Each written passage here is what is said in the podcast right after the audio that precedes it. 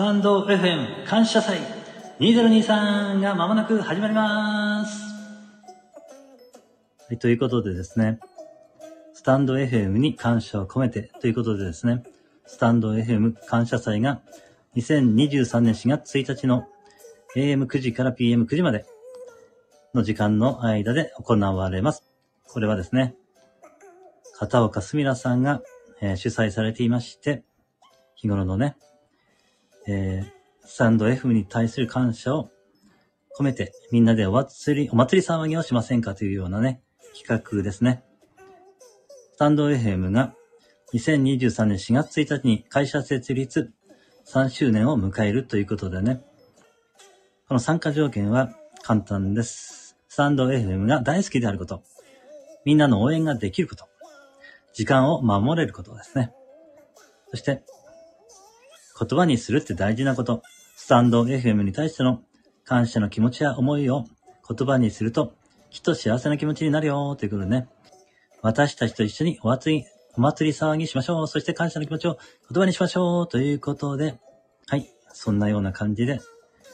えー、今ですね、この企画に参加していただける方を、いただける方は募集しております。はい。ね、もうカミカミでいつもすいません。ということでね、こちらはですね、えー10分間のそのスタンド F に対する感謝の収録をしていただいて、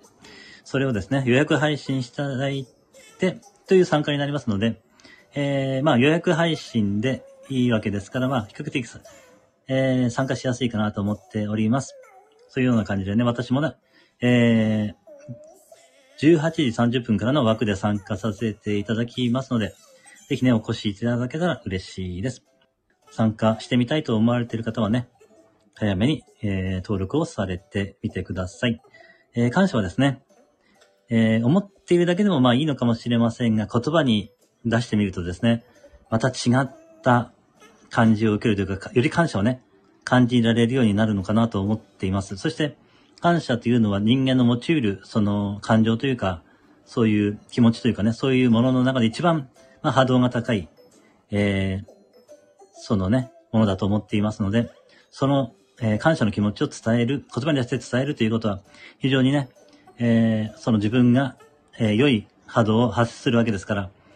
えまあ、その、それに見合ったものが返ってくるというかですね。まあ、そういう風になっているんですね。ですから、え感謝をね、こう伝えるというのは非常にね、まあ、自分にとってもいいことになるのかなと思いますので、ぜひね、